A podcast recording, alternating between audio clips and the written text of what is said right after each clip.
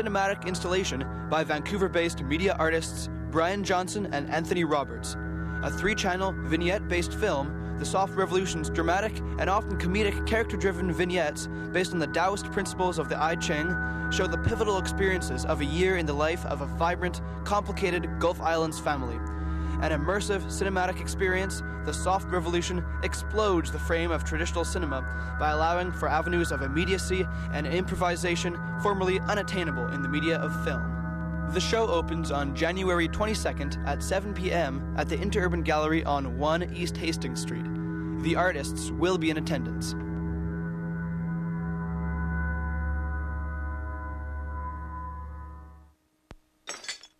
Then there's the utter misery that is college radio, where they apparently just let any bewildered freshman wander into the booth and try to run a radio station. Um, ca- Campus Outreach is looking for. Hang on. College radio can pretty much be summed up in five words. CITR 101.9 FM in Vancouver.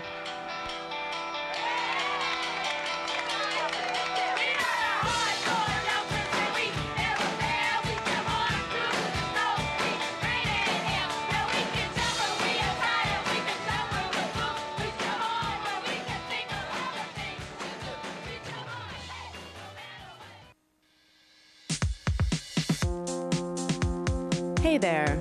My name is Tracy Fuller, and you are listening to The Arts Report on Wednesday, January 28th, 2009. Thanks for joining me. I've got a jam packed show for you today. I've got a lot of uh, really interesting and uh, I think wonderful guests to, uh, to share with you. So I'm going to get right to it. But uh, it's a beautiful day here in Vancouver.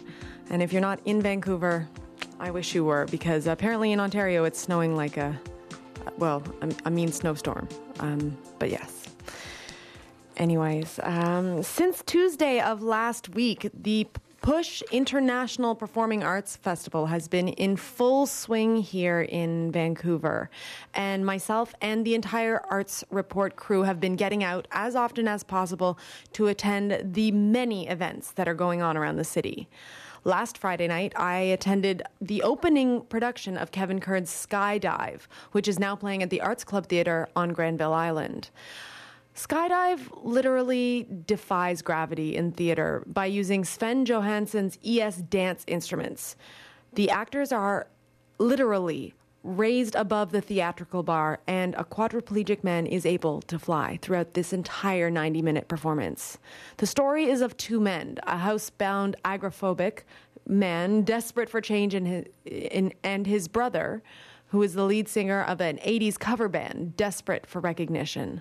The play follows the two brothers as they try to reconnect and recognize how to deal with midlife and its crises. Skydive is an action adventure that pushes the limits of our perception to the breaking point, and it is utterly amazing. I laughed and I almost honestly did cry. It's definitely a great performance to see. The play premiered in 2007 at the Push Festival, and it received rave reviews and critical acclaim at this time. So now it is back, and once it closes at the Arts Club, it will tour across Canada. Skydive was written by Vancouver's very own Kevin Kerr, and it stars actors Bob Fraser and James Sanders. Earlier today, I was able to speak with Kevin Kerr about Skydive and about the current production, and so I'm going to share our conversation with you now. Last time we spoke, you were in Vancouver at UBC attending a production of your Governor General award winning play, Unity 1918. Now, Skydive is playing as part of the 2009 Push Festival, and it is quite a different production from what Unity was. Can you talk a little bit about how Skydive came about? Sure. Yeah, yeah. They're they're kind of night and day uh, productions. Yeah. Um, yeah. Skydive came about with a started uh, a number of years ago with a phone call from uh, Bob Fraser, who's one of the performers in the show. Mm-hmm. Bob and I went to school together, uh, theater school at Studio 58, Mm-hmm. and he and uh, James Sanders, the other actor and the producer, um, and artistic director of Real Wheels. Um, had known each other for many years. They went to college together, and they were looking to do a show together. It'd been uh, some time since they had been on stage, and they were trying to find a piece that that would uh, that that would work for them, and uh, they couldn't find something that they were excited by, and uh, so they decided that they would commission, and they phoned me up and asked if I would be interested in in being uh, uh, part of their process and uh, to write a play. And uh, so that's where it began. And of course, it has a number of interesting little uh, additional facets to it. So when when was that phone call? Because the skydive itself premiered at the 2007 Push Festival. Yes, um, the first version of it premiered at 2007, uh, so two years ago. And the development process from the very beginning uh, to that version was a couple of years. I think I think that phone call might have come in the like sometime in the late fall of 2003. We didn't really get together and start talking about it till early, I think, 04, and then began the uh, process of development, uh, which, which, went in little chapters over the next couple of years, uh, various workshops and um, experiments, and eventually uh, starting to push towards a production mm-hmm. draft uh, in their director's note, Roy uh, Surette, is it? Yeah, Roy Surette. And uh, Stephen Drover described the creation as an adventure. Yeah. Um, were they involved in the production from the start as well? Or? Um, they, uh, yeah, fairly early on. Um, we got going uh, um, originally, just the three of us, uh, brainstorming and jamming. Um, going down to the Ivanhoe pub on Main Street and having our little um, uh, work sessions, uh-huh. and then uh, uh, coming up with different ideas. I was doing some sort of just uh, uh, uh, sketches of scenes and characters and stuff, and throwing them their way, and and uh, a bunch of different early ideas kind of got bandied about. And then uh, uh, one night, um, Bob had this sort of uh, beer-induced vision of uh, two actors falling from the grid as a way to open a show that was sort of startling and had not been seen before. And uh, it seemed kind of outrageous and impossible, and we laughed it off. And and uh, but I couldn't stop thinking about that image of mm-hmm. these two guys in space, and it made a lot of sense uh, in a weird sort of you know intuitive way, even though we didn't know what that meant. So I kept I came back to them and said I still can't stop thinking about that, and I, I want to find a way to pursue it. And then James revealed that he knew this um, choreographer from Victoria named Sven Johansson, who mm-hmm. uh, had designed these incredible instruments, these uh, devices that allowed dancers to fly. Um, and uh, I had seen them in performance before, and as soon as James said he knew this guy, I got super excited and said, "Okay, that's uh, that's kind of I think our, our our key right there." So James called Sven up and asked if he wanted to participate, and Sven got on board, and we did some early physical workshops to see if we could do this, um, to see if these you know two actors could uh, could actually um, uh, fly and, uh, and and with the premise being a whole show in these instruments, which hadn't been done before. Of course not. Uh, most of the time, these instruments are used. Dancers fly for maybe 10 or 15 minutes max, and so um, to do a 90-minute play with two performers um, in these instruments seemed like a big challenge. So we had to make some big experiments, and then after that, after the first workshops, the the characters started to emerge and early ideas for story and then Roy Surette uh, um, came on board. Bob uh, asked if he would be uh, interested in coming on as director, and um, and then shortly after that, Stephen Drover joined the team as well, and so they were there uh, at that point. So fairly early on, and very influential in how the whole thing uh, unfolded. Well, it is an absolutely unique opening and the whole play itself uh, using the ES dance instruments are just takes you to the whole theater to another place because the actors they come out almost over the audience at mm-hmm. times and circle and it is very dance like as well at the same time yeah, it's hugely theatrical, which is what I love about it. It's also, um, in terms of what it enabled us to do in, in, in kind of um, creating a fluidity of space and, and, and movement, it allowed us to, I think, um, uh, explore a much more cinematic um, uh, kind of structure to the story with uh, uh scenes uh, quickly moving in time and location because the instrument sort of afforded us a an easy sort of means of being able to just um, um, transition because the whole piece has a sort of heightened, um, non-realistic kind of um, uh, quality about it because the actors are flying. Mm-hmm. Um, it uh, once you make that kind of initial uh, leap, um, then scenes can can flow and transform place to place and stuff, which then allowed for this kind of as I say, sort of cinematic quality uh, in the writing, which I really I really enjoyed. Mm-hmm. And in in your own program note, you say that there are actually two stories contained in Skydive. Can you explain what you mean by that? Um, well, yeah, there's uh, there's the story that's the fictional story of the play, um, and and that's you know one thing. Uh, the audience goes on that ride, but the sort of sort of story around that, the super story, I guess, uh, that surrounds the play is the is the actual kind of uh, story of James and Bob and the creation of this piece and kind of the reality of, of, of who they are. And um, as I mentioned, they, they had known each other for a very long time. Uh, one of the things, you know, that uh, when I first uh, was invited on board and got to meet them uh, was uh, the, uh, the the first kind of big um, uh, variable to consider was that James was a quadriplegic, Mm-hmm. and um, and uh, he had um, had an accident when he was 19, and and um, so Bob knew him before and uh, and, and after that point, and they'd remained really uh, close, and um, and then James continued on his pursuit of his uh, theater career, and um, and obviously there's lots of challenges in that, but uh, he his uh, his goal was simply to be uh, uh, you know a working uh, artist, and this was one of the big uh, goals of the show was to create a piece that could be performed by the two of them.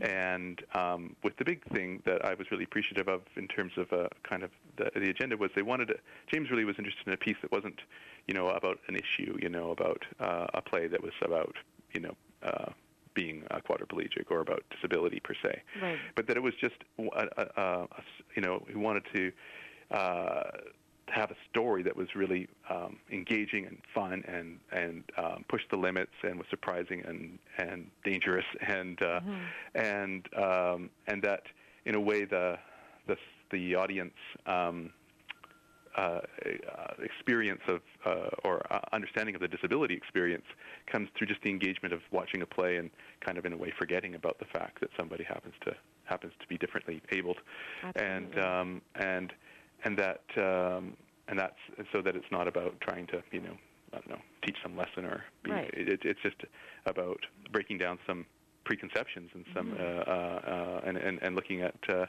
uh, physicality in a very different way, and I really really dug that. And uh, so much of the show was fed off of the of the energy and relationship of these two guys. You know, the the piece is say a total work of fiction, but but the chemistry is so authentic to who these two guys are, and for me as a writer, it was so thrilling and rewarding and incredibly um, gratifying to have these two really incredibly passionate and honest and open individuals who really just put themselves out there for all aspects of the show and and allowed for some really great kind of explorations and and discoveries. Definitely. And that sh- so shows through. I mean, there is that authenticity of the relationship that they share, whether or not the audience knows it because of their history or from reading the program or just knows it from watching the two actors on stage. It's it's palpable and, and it's the ending is I'm not going to give it away, but it's just such a such a roller coaster ride because the play itself is amazingly entertaining as well as being very frightening and very challenging and taking a lot of risks. I mean, there is the whole musical aspect of the uh, the show that I wanted to ask about as well because it brings such a the music, the soundtrack, it brings such a a sense of nostalgia and time and humor and place to the show. Can you talk about how the music got involved? Um, well, yeah, I think. Um, uh, I mean, the thing is, uh, the three of us sort of share a kind of commonality of age and generation and stuff. So as uh, I started to experiment with the the uh, ideas of the characters in, in here. Early on, there was a, a kind of something fun about uh, one of the characters, who's played by James, being a kind of an aging sort of cover band uh, lead singer. Um, and his sort of ties to his glory days. And so that brings back just sort of the kind of ref- reflection on um, their youth, which then takes us kind of into the 80s, which of course was a you know a common sort of touchstone for the three of us. You know, as we as we reminisced and laughed and joked about the era and the music that we all were familiar with. And so the soundtrack for me, as I just began working on it, it was I like writing with music kind of playing as it is, and so. Um, you know, pulling out the old cheesy 80s uh, pop tunes and stuff like that and just letting them sort of filter in provided kind of a sense of the energy, but it also ended up forming parts of the narrative as well as uh, as this part of uh, character's background kind of started to get fleshed out to, right. to let him be a, a, a, former musician, cover band playing guy, mm-hmm. and uh, for it to sort of culminate in Madonna's "Like a Virgin" yeah. was entirely unexpected, but absolutely completely rewarding. The entire audience was clapping, singing along. Really, really a wonderful moment. Yeah, yeah. I was very, uh, um, I was very committed to this silly idea that was uh, re- originally received with a bit of skepticism.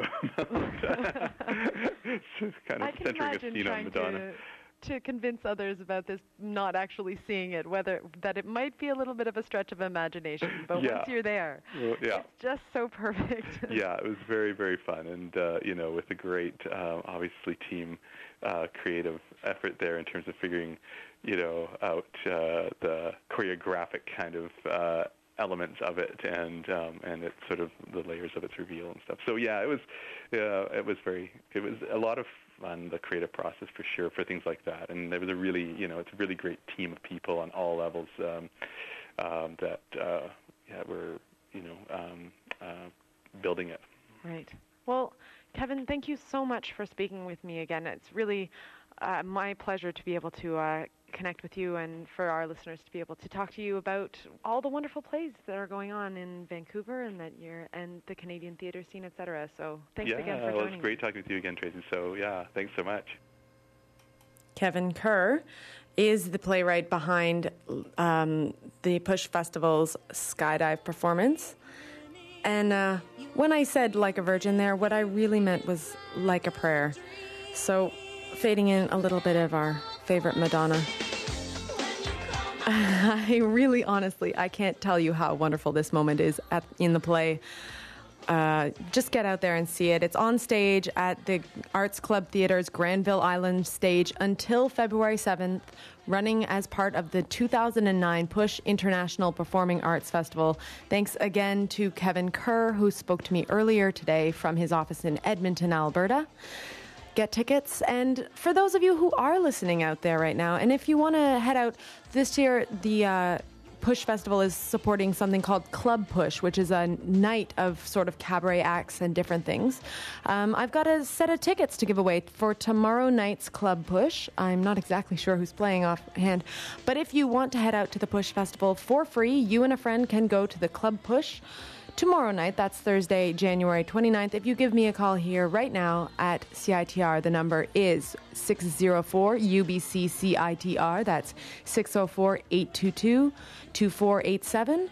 And I look forward to your call.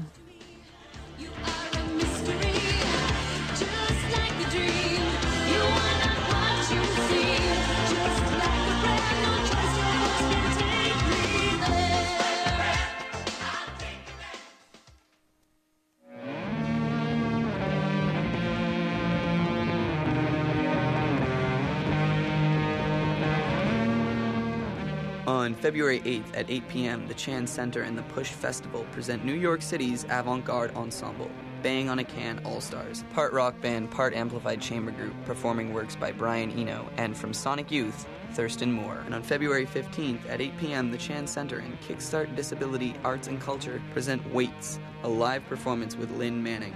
A riveting one man play told by actor storyteller Lynn Manning about how his life changed forever when a bullet, shot in a crowded Los Angeles bar, robbed him of his sight.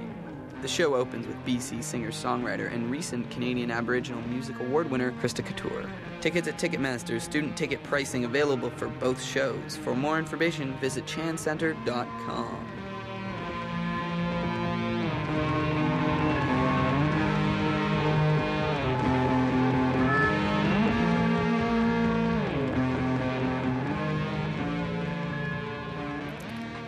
right, you are listening to the Arts Report on CITR 101.9 FM right here in Vancouver. My name is Tracy Fuller. Thanks again for tuning in today. I've got a number of other things on the bill, but first I just wanted to announce, unfortunately, that uh, John Updike, the author of many, many acclaimed books, actually, he wrote over 50 books in his lifetime, did die yesterday, I believe. Uh, he died at the age of 76 of lung cancer, and uh, John Updike won two Pulitzer Prizes for Rabbit is Rich and Rabbit at Rest, and he will be sorely missed. That's John Updike. All right.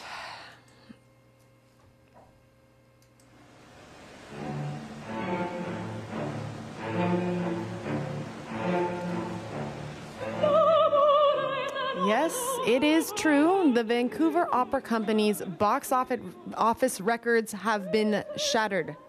Yes, their new production of Carmen is officially their fastest selling production ever. Vancouverites have been seduced by composer George Bizet's Fiery Gypsy, and tickets are selling in record numbers. The French opera takes its audience members into smoked filled taverns and serenades them with unforgettable music that pulsates with erotic power. We witness sinister felonies, uninhibited dancing, love, murder, and betrayal. Yes, the best of it is in is all in this wonderful opera. Now, the story of Carmen, uh, it's, well, she herself is a fiery factory worker who is arrested for assault, and Don Jose is her dutiful guard. But Carmen casts a gypsy spell on Don Jose, which ignites his passions and triggers his tragic descent. He deserts the army for Carmen, abandons his family for a life of crime, and when Carmen finally does reject him for a prize winning bullfighter, Jose is engulfed in je- a jealous rage, forcing him to commit a shocking act of revenge. I went to see the opening performance of Carmen this weekend, and it is one unforgettable opera. You'd, you people will remember it just as much for its thrilling drama as its irresistible music. And uh, the rising Canadian tenor David Pomeroy is playing in the Vancouver Opera Company's uh, production. He's playing the lead male role of Don Jose. And uh, David's incredible voice has caught the attention of artistic directors around the world. And I actually had the opportunity to speak with the Newfoundland native earlier today. So here's our my conversation with David Pomeroy.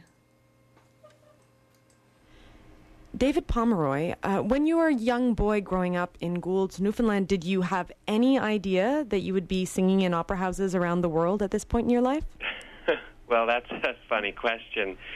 Uh, no, I think what I thought I was going to be doing when I was a teenager was probably fronting some heavy metal band. Really? yeah. Um, I, I mean, when I was a kid, I did take classical lessons. I studied with my grandfather, who was a, you know, who had a doctorate in music. He was a professional musician in Newfoundland, and he taught me singing and piano when I was a boy. Um, so I did have that background, and but when I became a little bit older and uh, was a teenager, I was playing guitar and, and singing in a heavy metal band right throughout high school. Well, that's quite um quite a far cry from uh, singing. Uh, uh, Carmen on stage here in Vancouver. I mean, that's what people say, but in my mind, it's not. really? Know?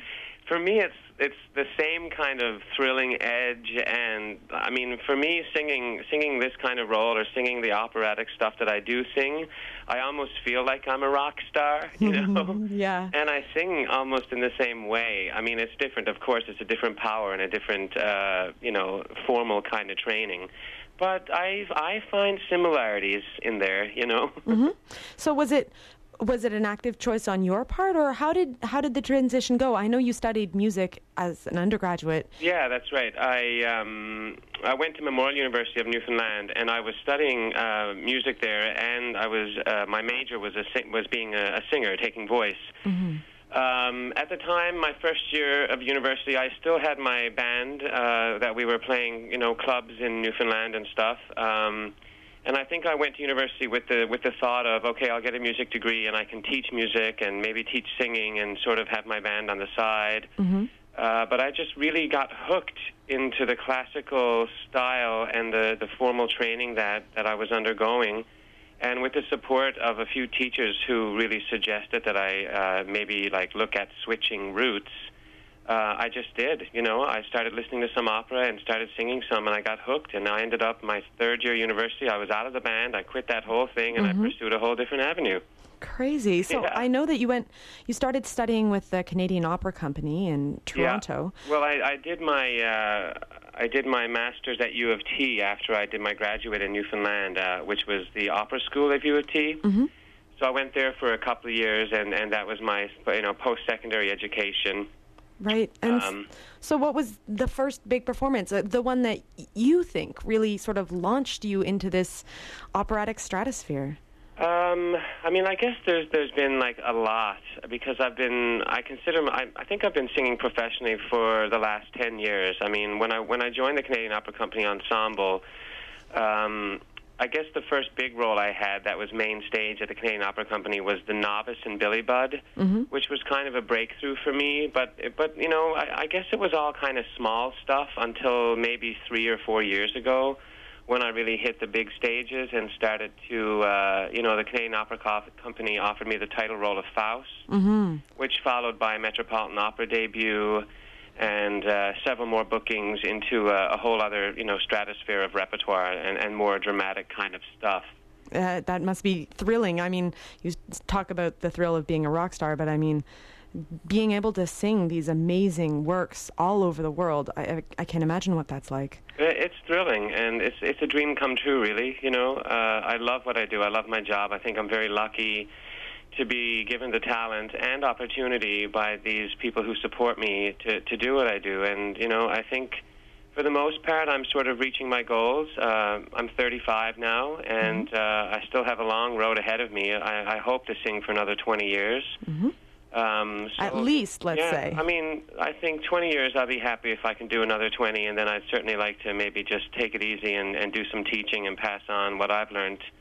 To the uh, next generation. like my teachers and mentors are doing for me. You know, they retired and they're they're helping me and teaching me. I'd like to do that for some young talented person as well. You know. That'd be amazing. Yeah. So, so now you're here in Vancouver. Have you been having a good time with the Vancouver Opera Company? Yeah, they're fabulous. I mean, Vancouver Opera are, you know, I guess they're the second largest opera company in Canada, next to the Canadian Opera Company. And uh, the the level, the, the the high level of artistic quality that goes on here is is really something. It's a it's a really uh, it's a standout company. Um, the orchestra is phenomenal. Uh, all the staff is is wonderful. You know, they they hire amazing singers it's uh, it's just been a real joy being here. And I was here five years ago when I was just finishing my uh, early training at the Canadian Opera Company and did a small role, and I loved it then. Um, but you know now it's it's just fantastic, and and uh, the the head guys Jim uh, uh, and Tom are, are, are wonderful as well. And the the opportunity to sing Bizet's Carmen is wonderful. I I must ask that the the story of Carmen is about this woman who just entrances your character Don Jose and I, I have to know whether or not you've ever been madly in love the way that your character is. I think I, I think we've all loved and we've all lost.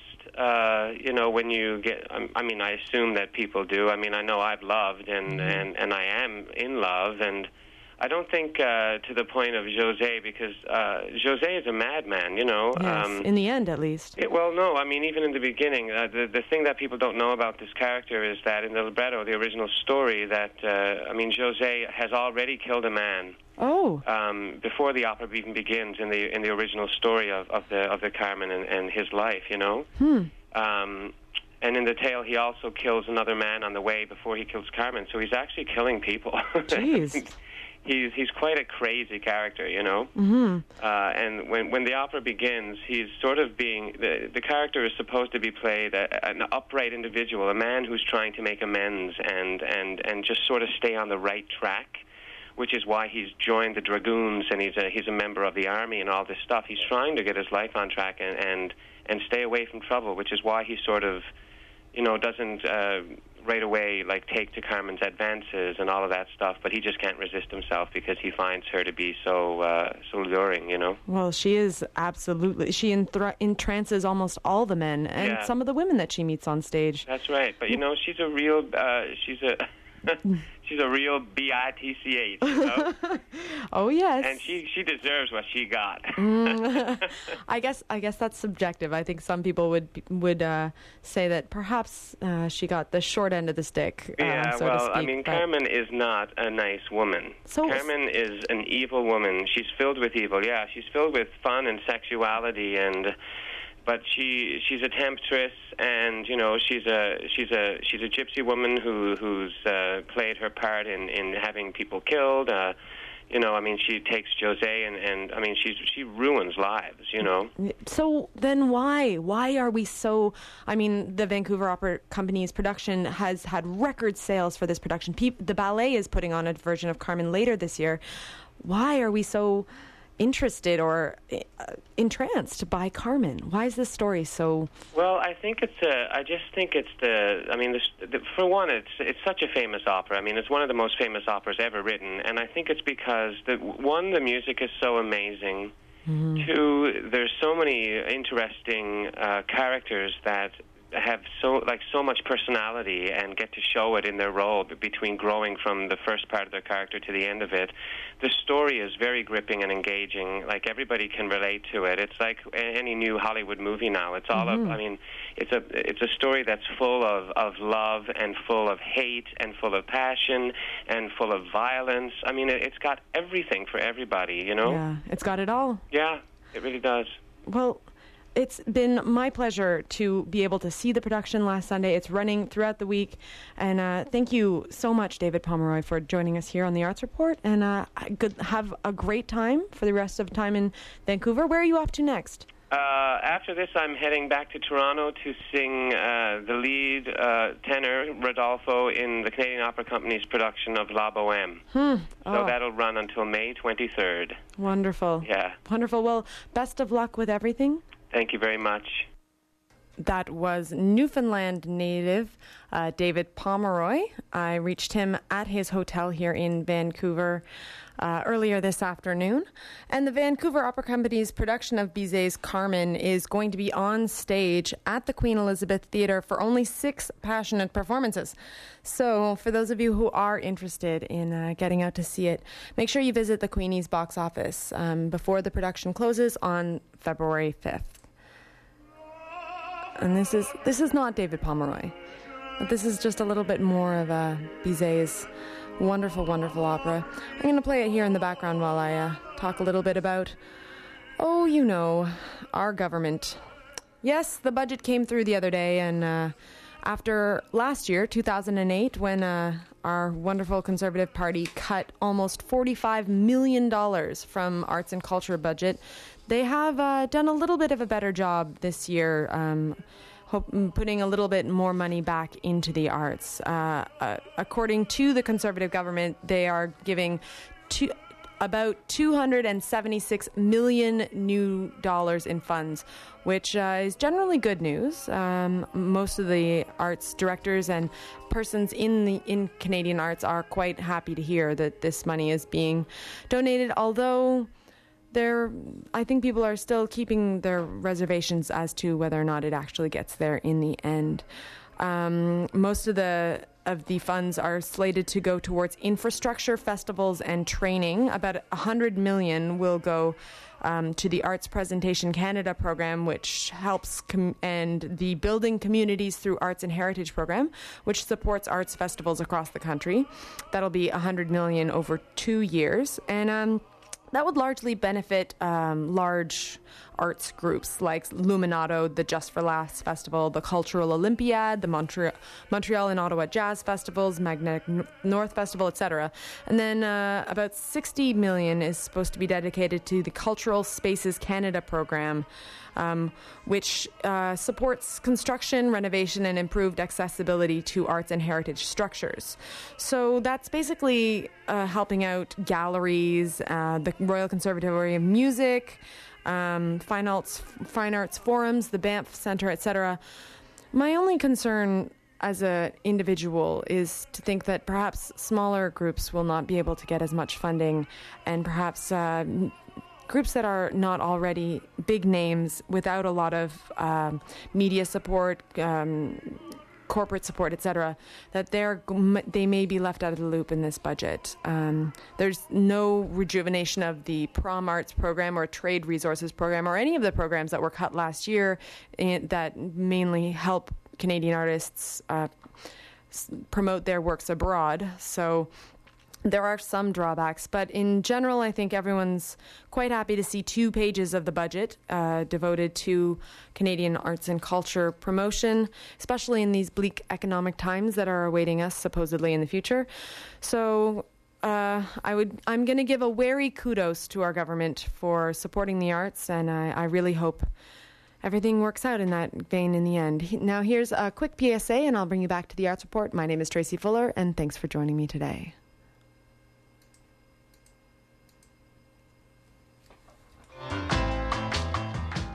Next Wednesday, January 28th, join Amnesty International for a night of info and entertainment. The evening will highlight local bands and guest speaker Dawn Wright, the regional coordinator for the Yukon and BC Amnesty International. Entries by donation, with proceeds going to victims of the Palestinian Israeli conflict. If you want to learn more about Amnesty, meet great people, and listen to local musicians, come to the gallery in the sub at 7:30 p.m. next Wednesday. Hope to see you there.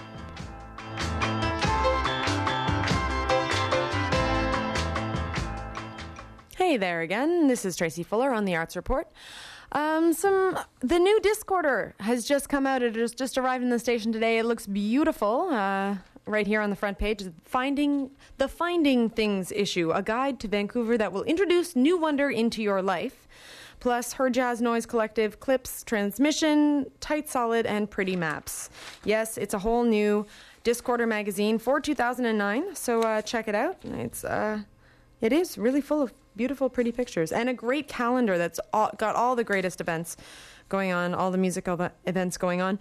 Speaking of which, um, tonight at the Biltmore, Matt and Kim will be playing, and then on Friday night, um, uh, the Supreme Beings of Leisure will be heading into town and playing a show again at the Biltmore. I've got a track waiting for you up from that. But before I play it, I just have to mention today in the Vancouver Sun, in the first section of the Vancouver Sun, albeit on the editorial page, the op ed page, but there was an article, another article about Michelle Obama's wardrobe. And I just, I have to put it out there, and I, I don't like editorializing on the show, but really, people, uh, can we stop commenting only on what our fem- female um, role models and or politicians and or persons in government are wearing what they look like why do we care? Why why does the fact that she wore a yellow dress or something on the inauguration day that's light for the future give me a break? Seriously. Uh, if i have to read another article about what michelle obama is wearing i'm going to scream i'm going to scream right into this um, microphone and uh, it won't be pretty people there might be accidents anyways uh, speaking of President Obama, he is arriving in Canada on February 19th to meet Stephen Harper. It is his first official foreign trip as the President of the United States. So he'll be heading up to Ottawa on the 19th of February.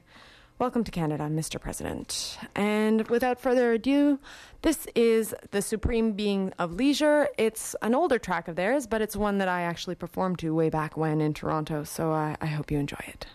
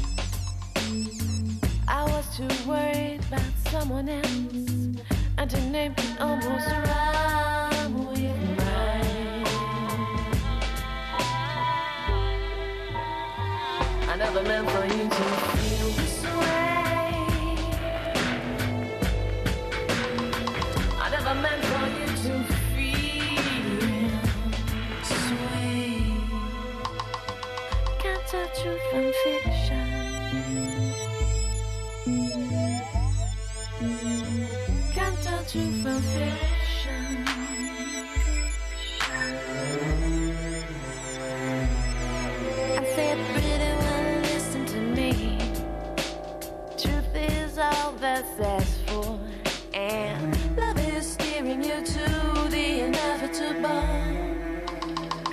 But you can't stop trying. Oh, you may start crying. But you know me. I can't tell truth from fiction.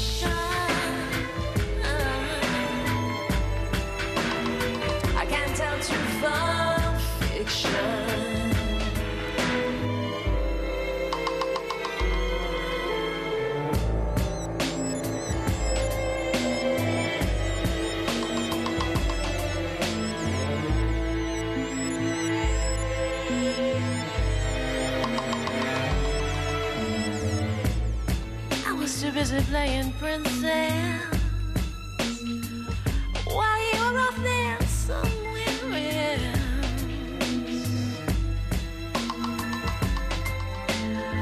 I was too worried. I was too worried about someone else. I didn't know the truth was mine.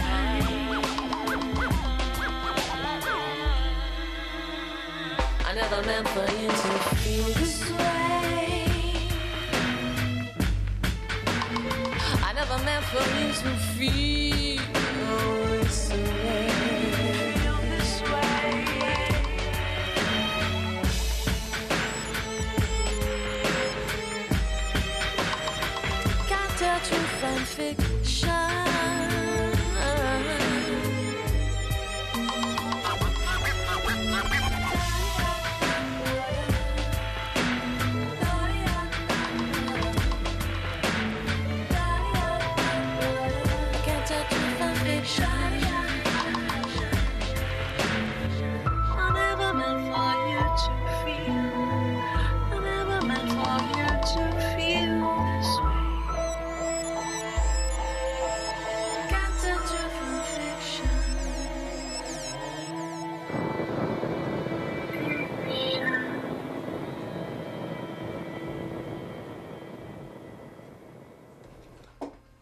So that was uh, Truth from Fiction by uh, Supreme Beings of Leisure, and they will pl- be playing a show at the uh, Biltmore Cabaret this Friday night.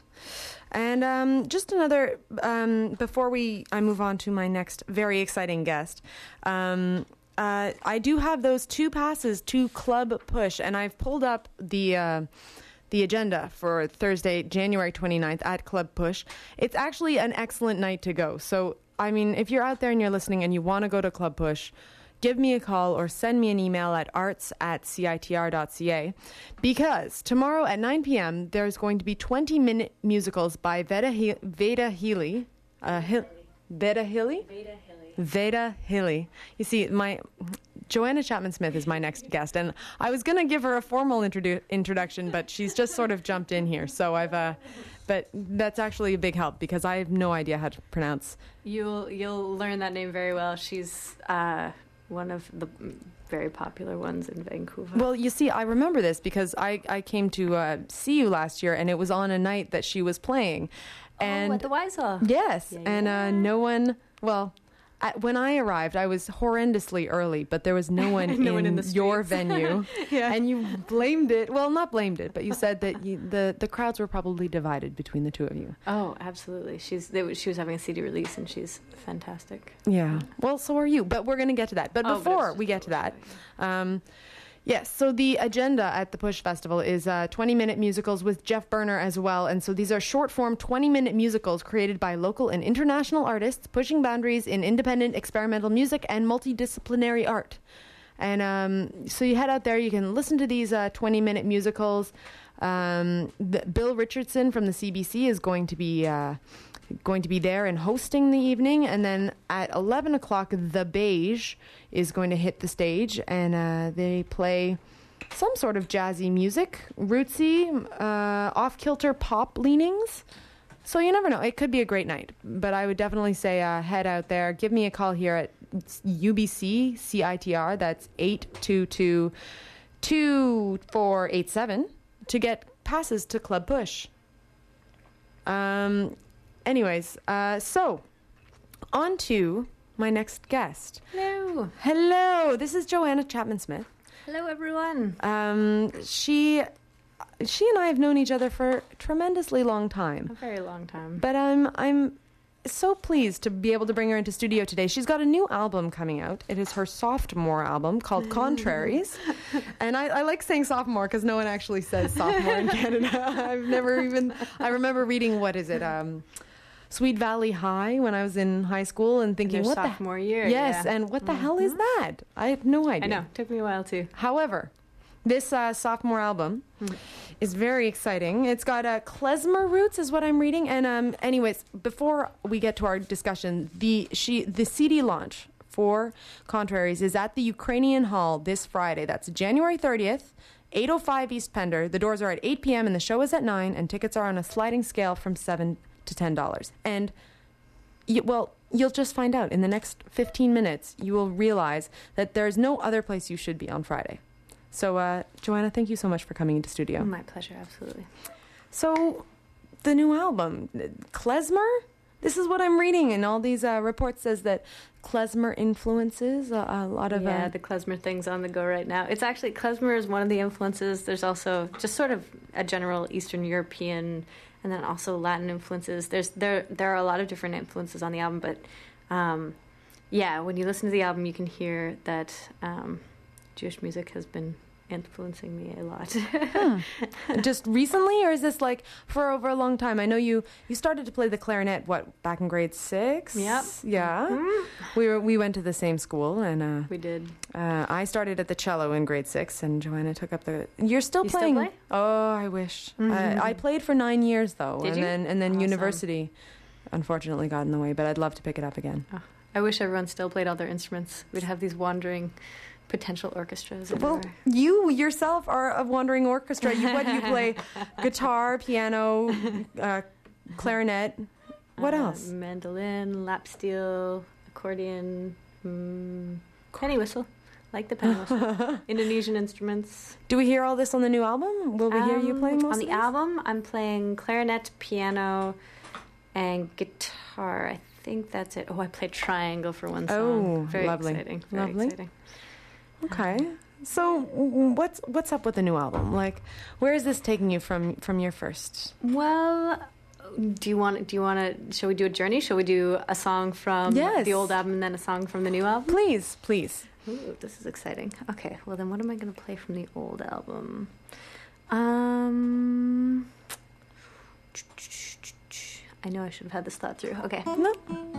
Uh, Can you hear the guitar well here? I, I think it, it sounds okay. I can bring in I'll bring in the second mic uh, if if I'm hearing some lows. But this is Joanna Chapman Smith performing live at CITR 101.9. Do you feel that when we touch,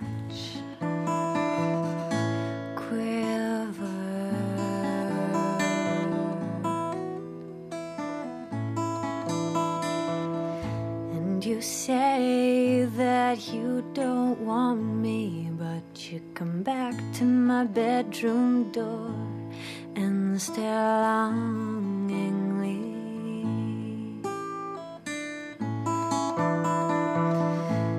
Well, for now you are my baby, so I'll put you to bed and I'll run your sweet head.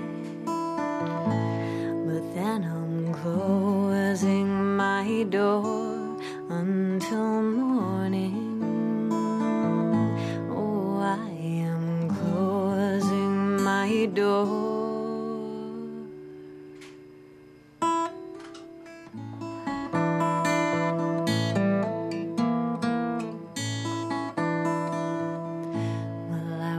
To close my eyes and feel for love.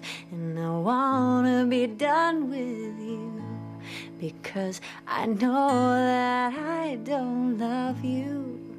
It just feels like I do.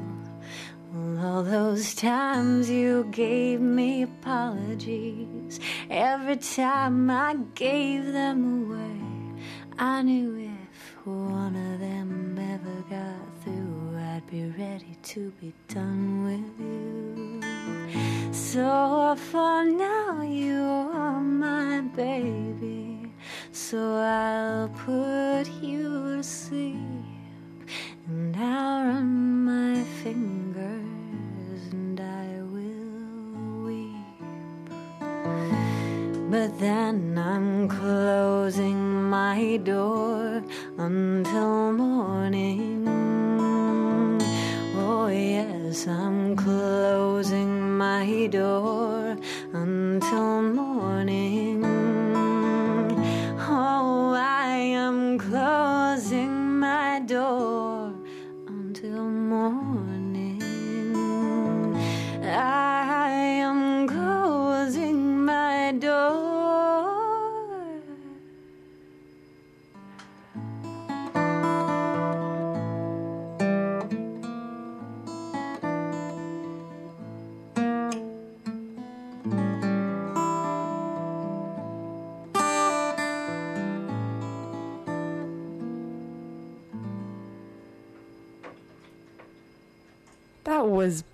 Beautiful. Thank you. So Mm. that's from the first album. And the name of that track? It's called Closing My Door. Closing My Door. And it, it strikes me as almost like a, a lullaby.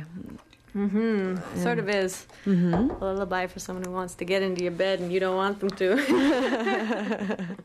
Stay Good out. night. I'm trying to say this as nicely as possible. okay. So the general tone of the first album is? Is sort of more uh, more folky like that singer songwriter folky um, and that was when I had I had, I was just sort of finishing school and I was into singer songwriters a lot and I'd um, had a lot of Eastern Canadian influence and loved Sarah Harmer and Sarah Mc- uh, McLachlan all these things. And then between then and now, I started playing for dance classes, which exposed me to a lot of different kinds of rhythms and really just sort of opened me up in, in a lot of exciting ways. And I, I was working with a lot of local artists who influenced me. I was doing backup vocals for Sarah Sarah MacDougall, who's amazing. She's local and she's from Sweden, and she does sort of. Uh, this European stuff, like you know, lots of these rhythms and stuff. Right. Um, and uh, and yeah, just a lot of a lot of things happened, and I grew as a songwriter, and I can I can play you one of these too. Sure. I um I was I was reading through that there's that your the last song on the new album is uh, dedicated to one of the dancers, was it? oh, Um, one of the little dancers. Yeah, I'll tell you that, that story afterwards because it's on piano, so I oh, can't play it. Oh, okay. anyway. No, fair But enough. I'll play you one um, that's in the arbit- It's in the Contraries theme. Contraries is the album, of course, Mhm. um, and this is called Arbitrary Lines. And this is Joanna Chapman Smith.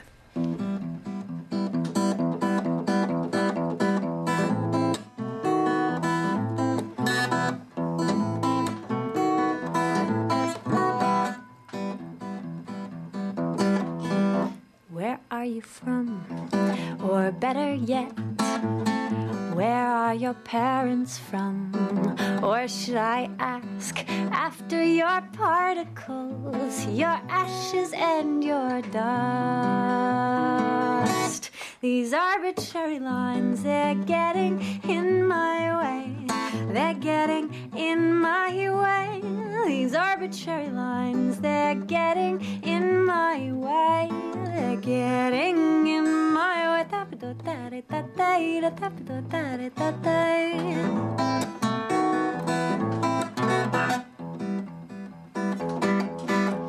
So, what is pure and when is right? How unnatural and real? Where do these lines first come from? Who marks them down and why? These arbitrary lines, they're getting in my way. They're getting in my way. These arbitrary lines, they're getting in my way. They're getting in my way. Arbitrary lines. Ooh.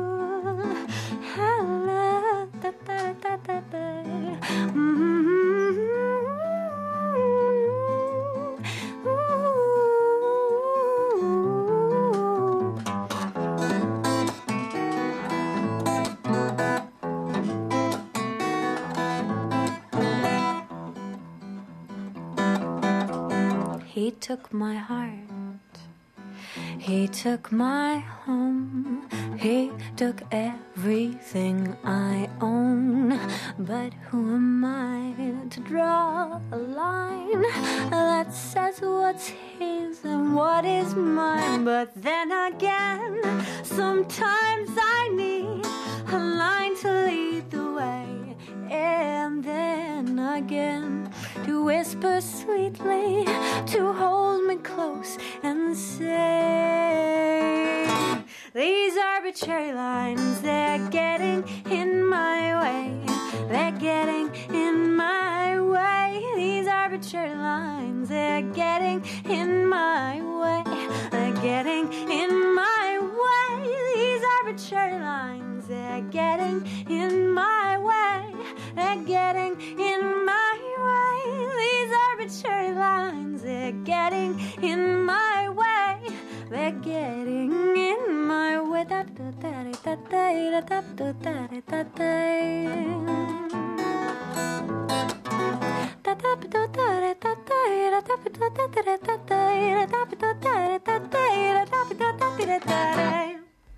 Ow! That was awesome. Joanna Chapman Smith with Arbitrary Lines right here at CITR. That's um I have to start off by saying that's hilarious in the beginning because I know your brother very well. I know your family actually quite well and everyone every time that Daniel or yourself or Tim Where are you from? are you from? and it's it's so amusing because your father is from New Zealand. You have there are Brazilian influences. There are your mother's Italian. Mm-hmm. I mean, and that's just the way. That's Canadian. That's breeding Canadian these days. Totally. And actually, my own influences aren't even the ones that people pick up on all the time. The press release was written by someone else, so she picks up on the Jewish stuff. And, you know, there's tons of Italian influence in my music, but you'll never hear anyone talk about it because they don't know Italian. Well, I mean, uh, that's the the sound of both of both songs is like night and day. But um, that's so fun and so adventurous. It Well, seems. thank you. No problem. Um, I, I we only have a really brief time, so um, I wanted to ask this about this: the marriage of heaven and hell. Blake, is this comes into the album as well? We've got Totally. like how? Content wise, I was uh, studying the marriage of heaven and hell um, my last semester at SFU.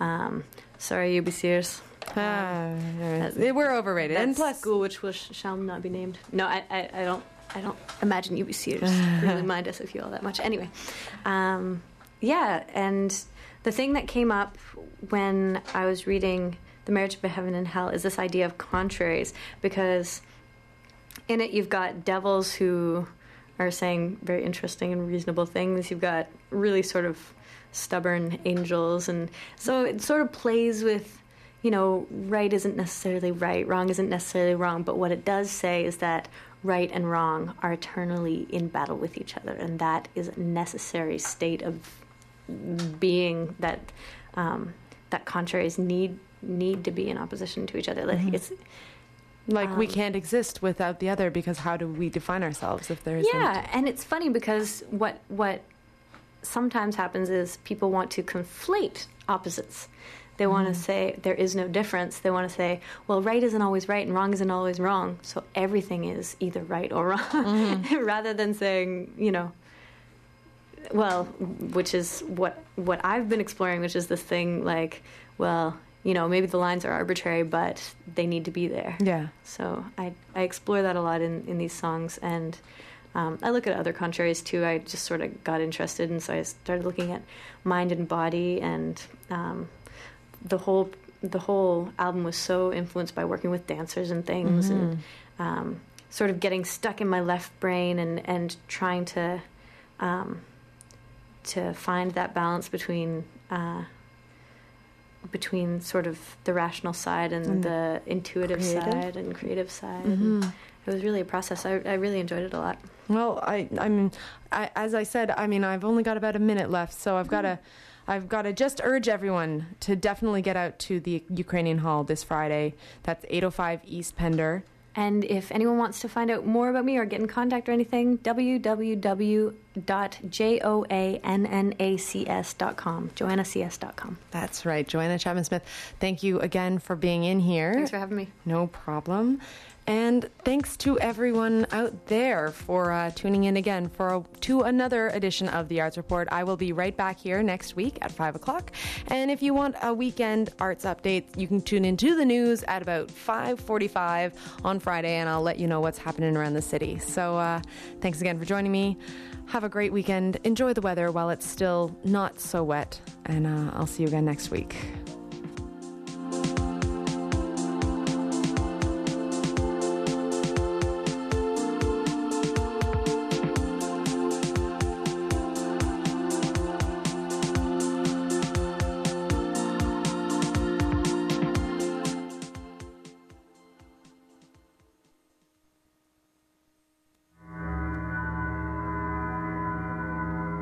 Cineworks Independent Filmmaker Society is excited to present The Soft Revolution, an interactive cinematic installation by Vancouver based media artists Brian Johnson and Anthony Roberts.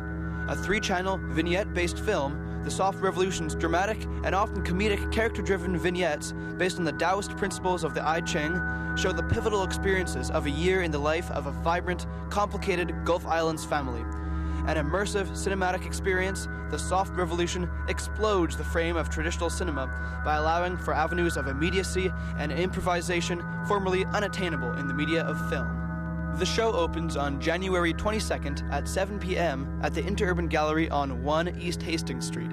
The artists will be in attendance.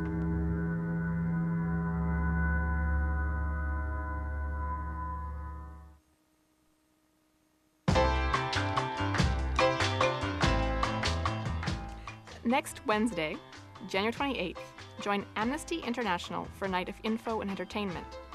The evening will highlight local bands and guest speaker Dawn Wright, the regional coordinator for the Yukon and BC Amnesty International. Entries by donation, with proceeds going to victims of the Palestinian Israeli conflict. If you want to learn more about Amnesty, meet great people, and listen to local musicians, come to the gallery in the sub at 7:30 p.m. next Wednesday. Hope to see you there.